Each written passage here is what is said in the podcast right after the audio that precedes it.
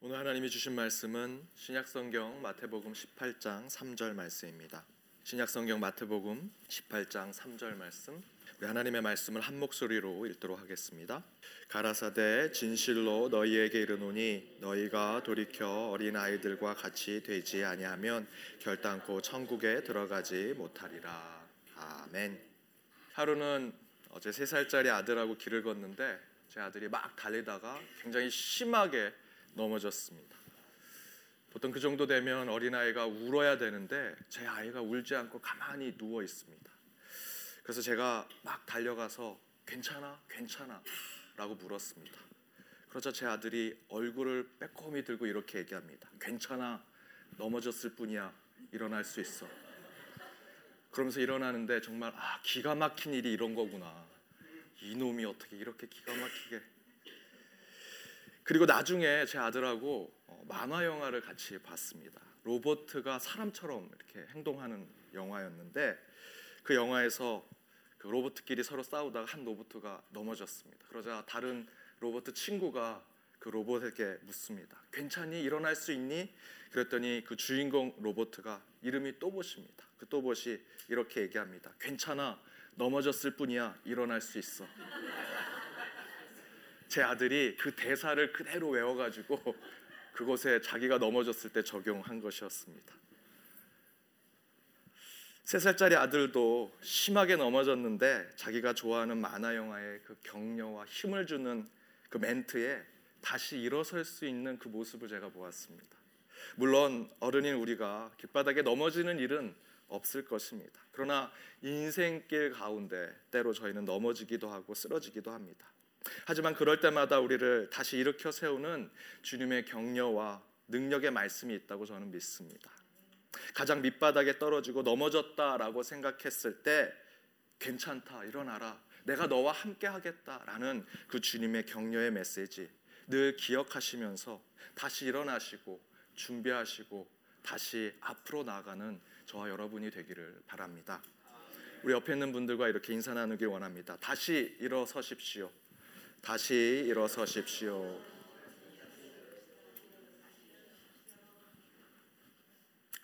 혹시 인생길 가운데 넘어져 계신다면 다시 일어서십시오. 주님이 함께 하실 것이고 그 길 가운데 하나님께서 동행하시리라 믿습니다. 말씀 전하도록 하겠습니다. 계속해서 십자가를 향하는 길이라는 말씀의 주제로 오늘 세 번째 그가 넘어지시다라는 말씀의 제목으로 함께 말씀을 나누고자 합니다. 앞에서 제 아들이 넘어지는 이야기를 제가 해드렸습니다. 그러나 우리 어른들도 가끔 그렇게 넘어지시는 분들이 있습니다. 인생길 말, 말고요, 진짜 길바닥에서 넘어지시는 분이 있습니다. 한참 성경 공부를 하는데 늦게 오신 한 성도님이 계시는데 무릎팍에 큰 반창고를 붙이셨습니다. 왜 그러세요? 라고 물었더니 걸어오시다가 넘어지셨다고 합니다. 그러면 보통 우리는 어른들이 그런 모습을 보고 농담처럼 이렇게 얘기합니다. 아이처럼 왜 그러셨어요? 아이처럼 왜 그러셨어요? 길에 가다가 넘어지는 행위는 어린이들이 보여주는 행위입니다.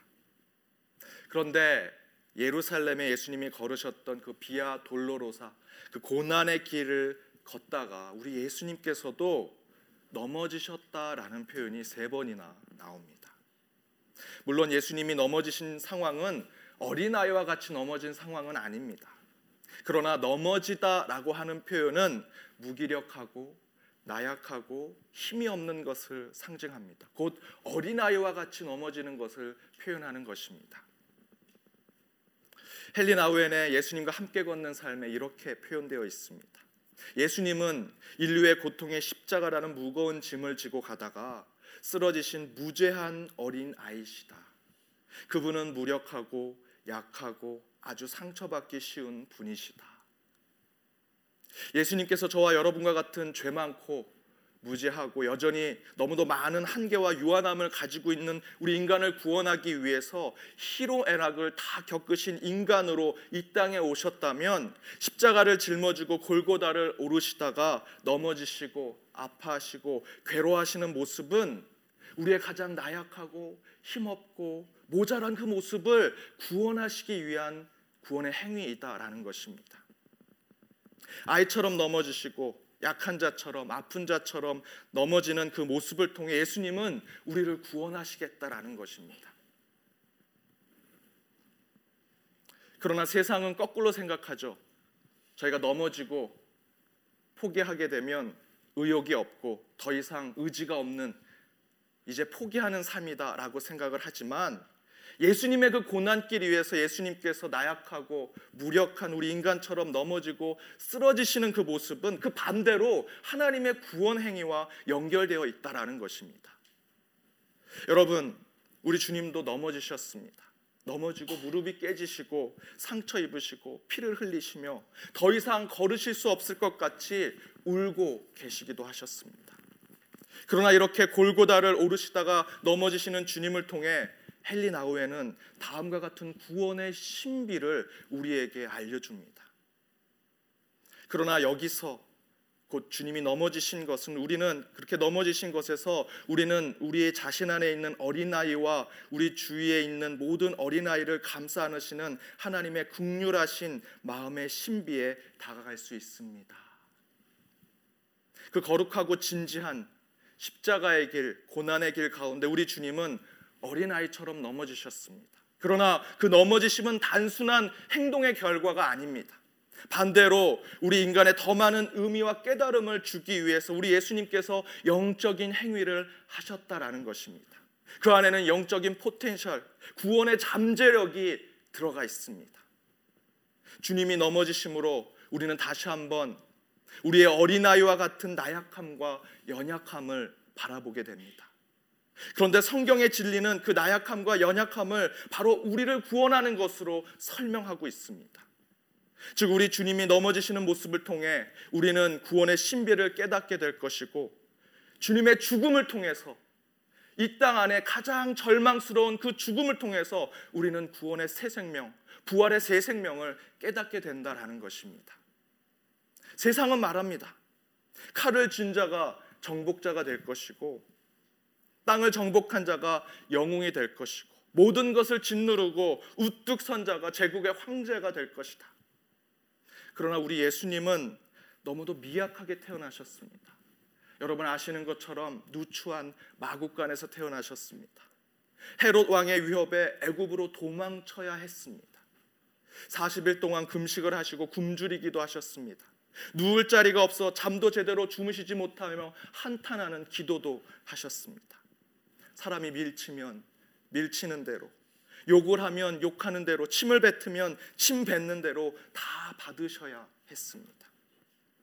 왜 그렇게 나약하고 연약하게 그렇게 어린아이처럼 예수님은 사셨을까?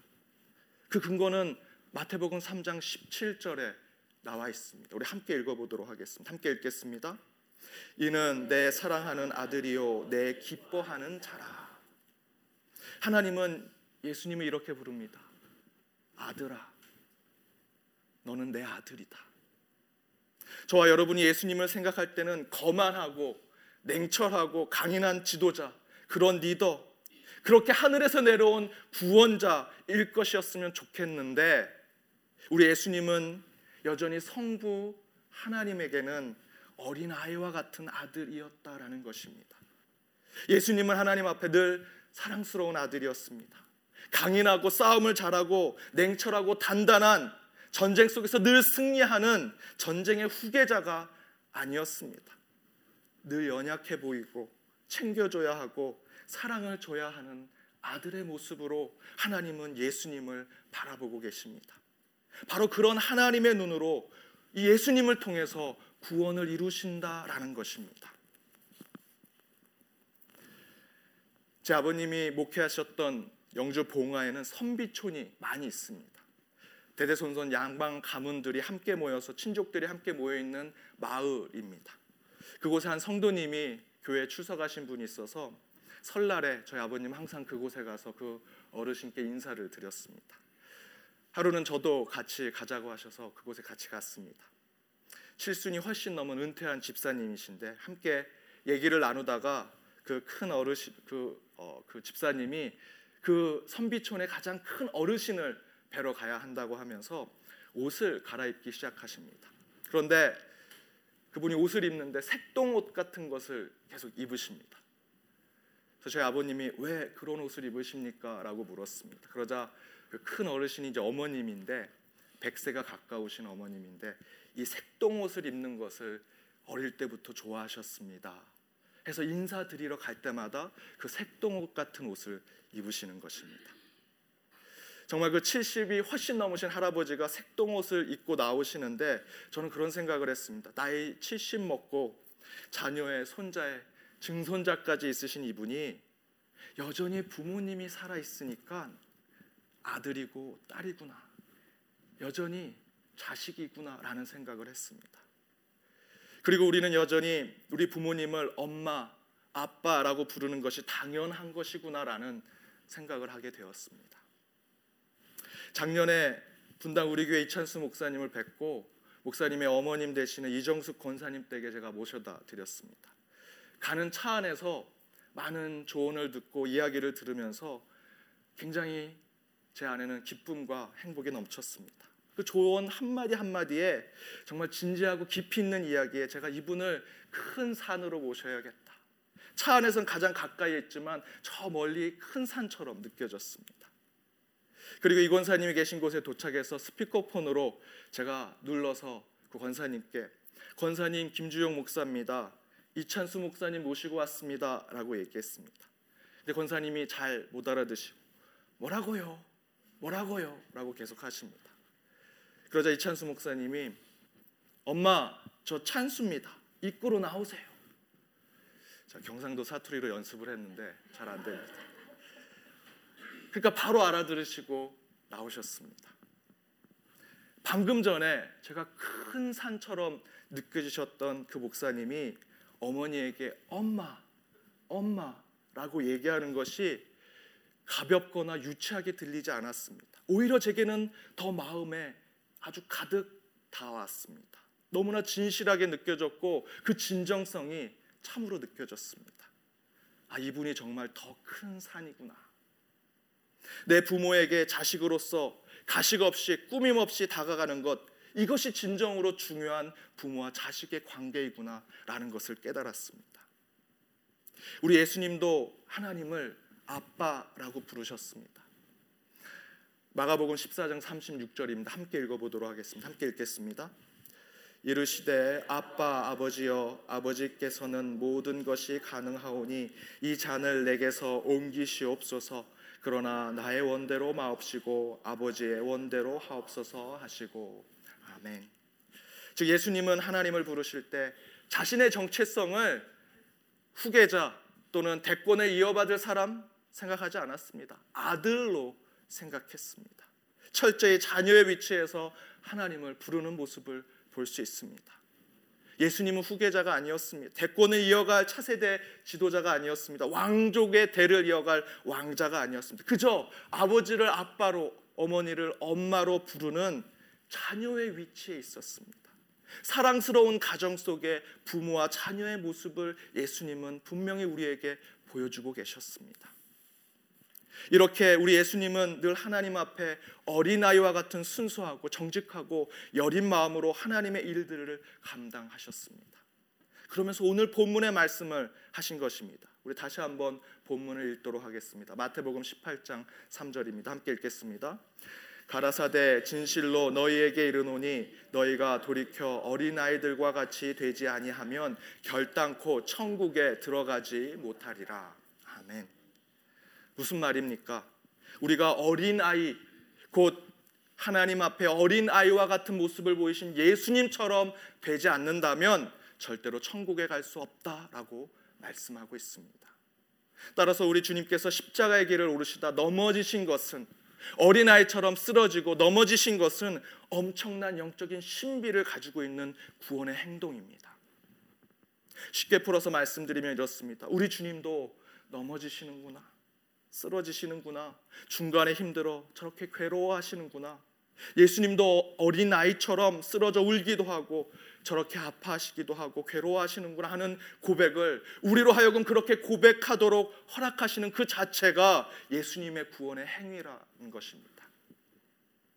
질병으로 쓰러지고 세상 물질로 넘어지고 사람 관계로 엎어지고 인생의 괴로움으로 주저앉고 세상의 문제 앞에 어린아이처럼 넘어질 때 이미 우리 주님께서 내가 넘어지고 쓰러지고 아파했던 그 장소에서 피 흘리고 계시고 눈물 흘리고 계시고 아파하시고 좌절하시며 고개를 떨구신 바로 그, 그렇게 우리 주님이 먼저 그곳에 계신 것을 우리는 깨달아야 합니다. 바로 그것이 우리를 향한 우리 주님의 구원의 행위입니다.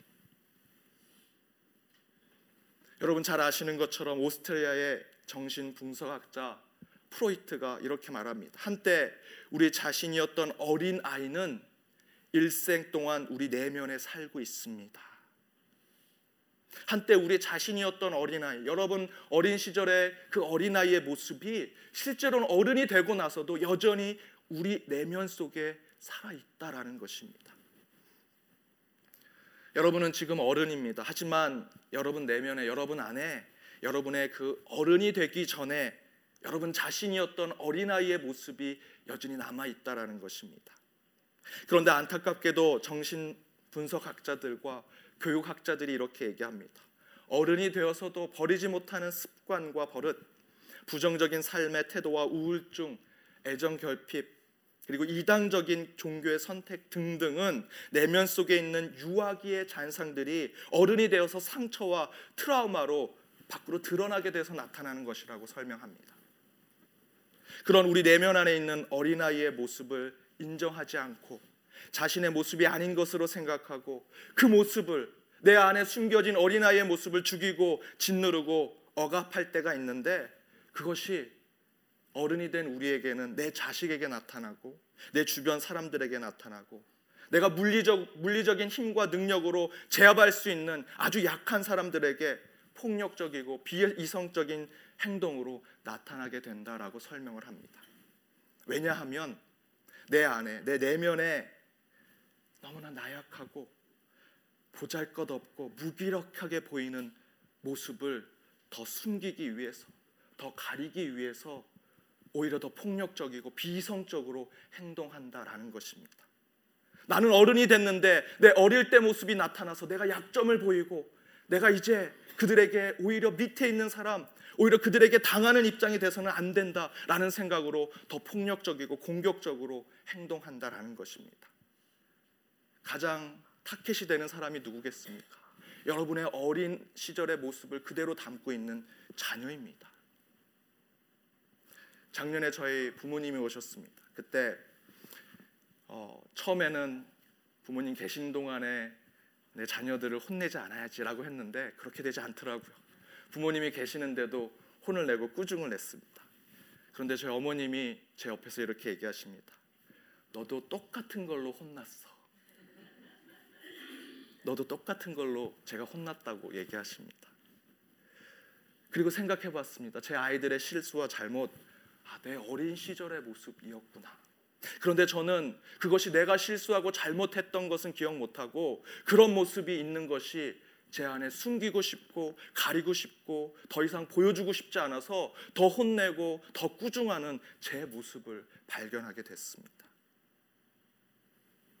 여기서 우리는 다시 골고다 언덕으로 돌아와야 합니다. 누가 십자가 길에서 쓰러뜨린 예수님께 채찍을 내리치고 있습니까? 누가 예수님을 넘어뜨리고 쓰러지게 하고 있습니까? 누가 예수님께 침을 뱉고 욕하고 마지막에는 비참하게 죽게 만들고 있습니까? 역사적으로는 유대인들이고 지금 이 시점에서는 저와 여러분일 것입니다. 바나바를 풀어주고 예수님을 십자가에 죽이라고 외쳤던 유대인들 그들 아래는 숨기고 싶고 알리고 싶지 않고 보여주기 싫은 어린 시절의 모습이 있었습니다.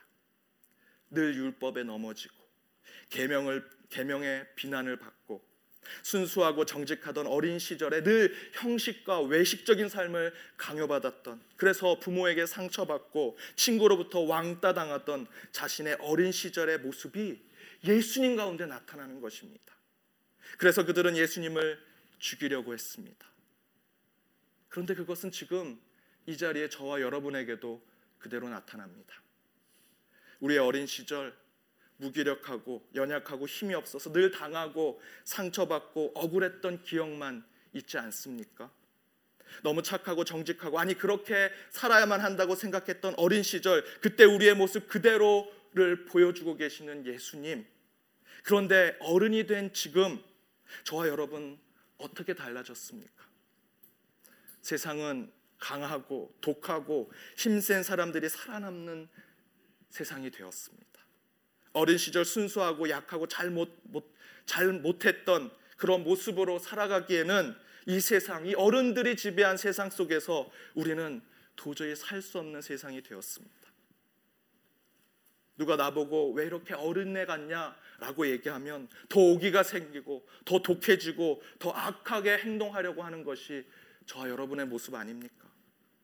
그런데 어느새 우리 안엔 그 어린아이의 순수하고 여전히 주님과 같은 모습이 있음에도 불구하고 이 세상의 독하고 악한 모습으로 그것이 나의 진짜 모습인 양 살아가는 저 여러분이 되었습니다. 그래서 우리는 나의 어린 시절의 모습과 너무나 비슷한 예수님을 더 죽이고자 하는 것입니다. 나의 무력함과 약함과 순수함으로 세상을 구원하시겠다는 예수님이 늘 억울했고 늘 넘어졌고 늘 손해를 보던 나의 어린 시절의 모습을 통해서 그것을 가리기 위해 예수님을 더 죽이고자 하고 더 십자가에 못 박고자 하는 것이 저와 지금 저와 여러분의 지금의 모습인 것입니다. 그런데 여러분 이제는 인정해야 합니다. 우리 내면 안에 있는 어린 시절, 저와 여러분의 어린 시절의 그 어린이가 그대로 있음을 우리는 인정해야 합니다. 여러분 안에 있는 그 어린 아이는 늘 무력했고 늘 울었고 늘 넘어졌을지 모릅니다. 그러나 우리 주님께서 저와 여러분을 구원하시기 위해서 지금 거만하고 냉정하고 똑똑하고 당당하고 모든 것을 가진 어른의 모습이 아니라 우리 안에 숨겨져 있는 늘 피하고 있는 늘 가려져 있는 어린아이의 모습으로 우리를 구원하시고자 하는 것을 우리는 깨달아야 합니다. 그래서 예수님께서 그 십자가 길 위에서 넘어지시고 쓰러지신 것입니다. 우리 안에 있는 우리 내면 안에 있는 어린이처럼 넘어지고 쓰러지는 것으로 우리를 구원하시겠다 약속하십니다. 사랑하는 여러분, 그렇게 예수님께서 십자가 길 위에서 넘어지셨습니다. 그러나 우리 주님의 행동에는 어느 것 하나 무의미한 것이 없습니다. 주님의 쓰러지시고 넘어지시고 아파하시고 눈물 흘리시는 것은 곧 우리를 향한 구원의 간절함입니다. 헬리나 우에는 이렇게 얘기합니다. 예수님은 내가 내 속의 아이를 잘 키우도록 하기 위해 십자가 밑에 쓰러지셨습니다. 다른 말로 표현하면 우리의 숨기고 싶은 어린 시절을 끌어안지 않고 인정하지 않는다면 우리는 절대로 예수님의 십자가를 받아들일 수 없다라는 것입니다. 우리 예수님은 어린아이처럼 십자가 밑에 쓰러지셨습니다. 그러나 그것은 이제 저와 여러분에게는 구원의 사건이 될 것입니다. 쓰러지신 예수님 가운데 여러분을 발견하십시오. 그리고 이제 쓰러져 있는 예수님을 일으켜 세워 드려야 합니다. 그것은 곧 저와 여러분 안에 쓰러져 있는 무력하고 나약하고 보잘것없는 저와 여러분의 어린 자를 다시 일으켜 세우는 것과 똑같습니다. 사랑하는 여러분, 쓰러질지라도 일어나십시오. 이제 우리가 주님의 십자가를 짊어지고 가야 하기 때문입니다. 따라서 주님의 넘어지심 가운데 구원의 신비를 깨달아 깊은 묵상 가운데 이 사순절 기간 주님처럼 앞으로 나아가는 저와 여러분이 되기를 주님의 이름으로 축원드립니다. 함께 기도하겠습니다.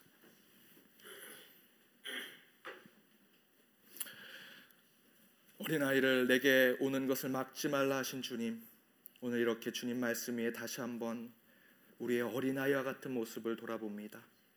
어른의 몸을 가지고 있으면서도 여전히 유치하고 가벼운 삶을 살아갑니다.